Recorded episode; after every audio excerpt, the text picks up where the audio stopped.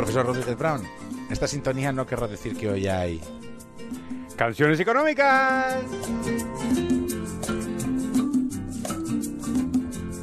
Bueno, pues hoy tenemos un nuevo desmentido de, de aquellos malévolos que aseguran que mis canciones son antiguas. Hombre. ¡No! Pues esto que vamos a escuchar es de un grupo musical español de rock and roll y esta canción, concretamente esta que vamos a escuchar ahora, fue publicada el 28 de octubre de 2014, ni dos años tiene, ponla, Bueno. ponla, ponla, ponla.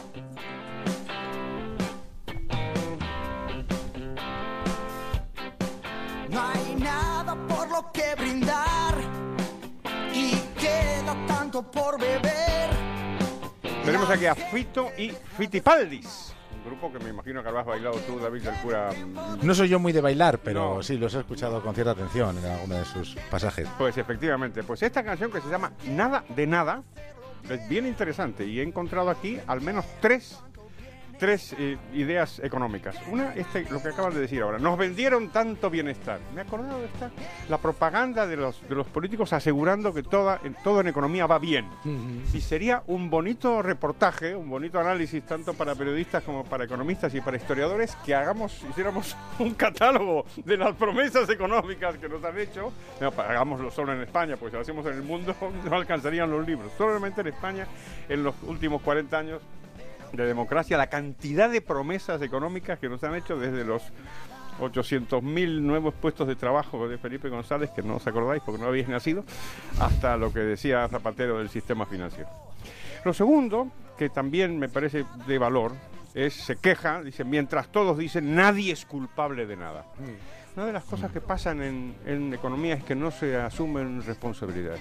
Y, y cuando vienen mal dadas, y lo hemos visto en esta crisis, que vinieron realmente dadas muy mal, es curioso como nadie, nadie asumió ninguna responsabilidad de ningún, de ningún tipo. Y lo último es cuando dice, si cada vez que busca la solución es para cargarla sobre nuestros hombros. y eso también tiene un reflejo en política económica. Habría que mirar, por ejemplo, en esta crisis económica, si hubo algún gobierno de algún país que no subió los impuestos. Y necesitaríamos una lupa enorme para encontrar algún gobierno que no haya subido los impuestos, porque todos, más, algunos más, otros menos, claro, no estoy diciendo que todos al mismo- en la misma, eh, la misma proporción, pero todos subieron los impuestos. Es decir, cada vez que buscas la solución, David del Cura, es para cargarla sobre nuestros hombros. ¡Viva la sabiduría de Fito y Fitipaldis con nada y nada!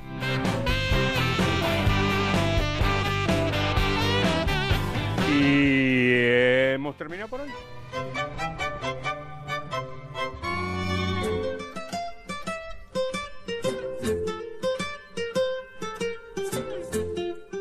Bueno, no hemos terminado, no hemos terminado, hemos terminado con las canciones económicas. Claro, ahora viene la parte importante que es lo que va- nos va a contar. ¿Has visto? ¿Has visto? Voy a hacer una maldad. No. Sí.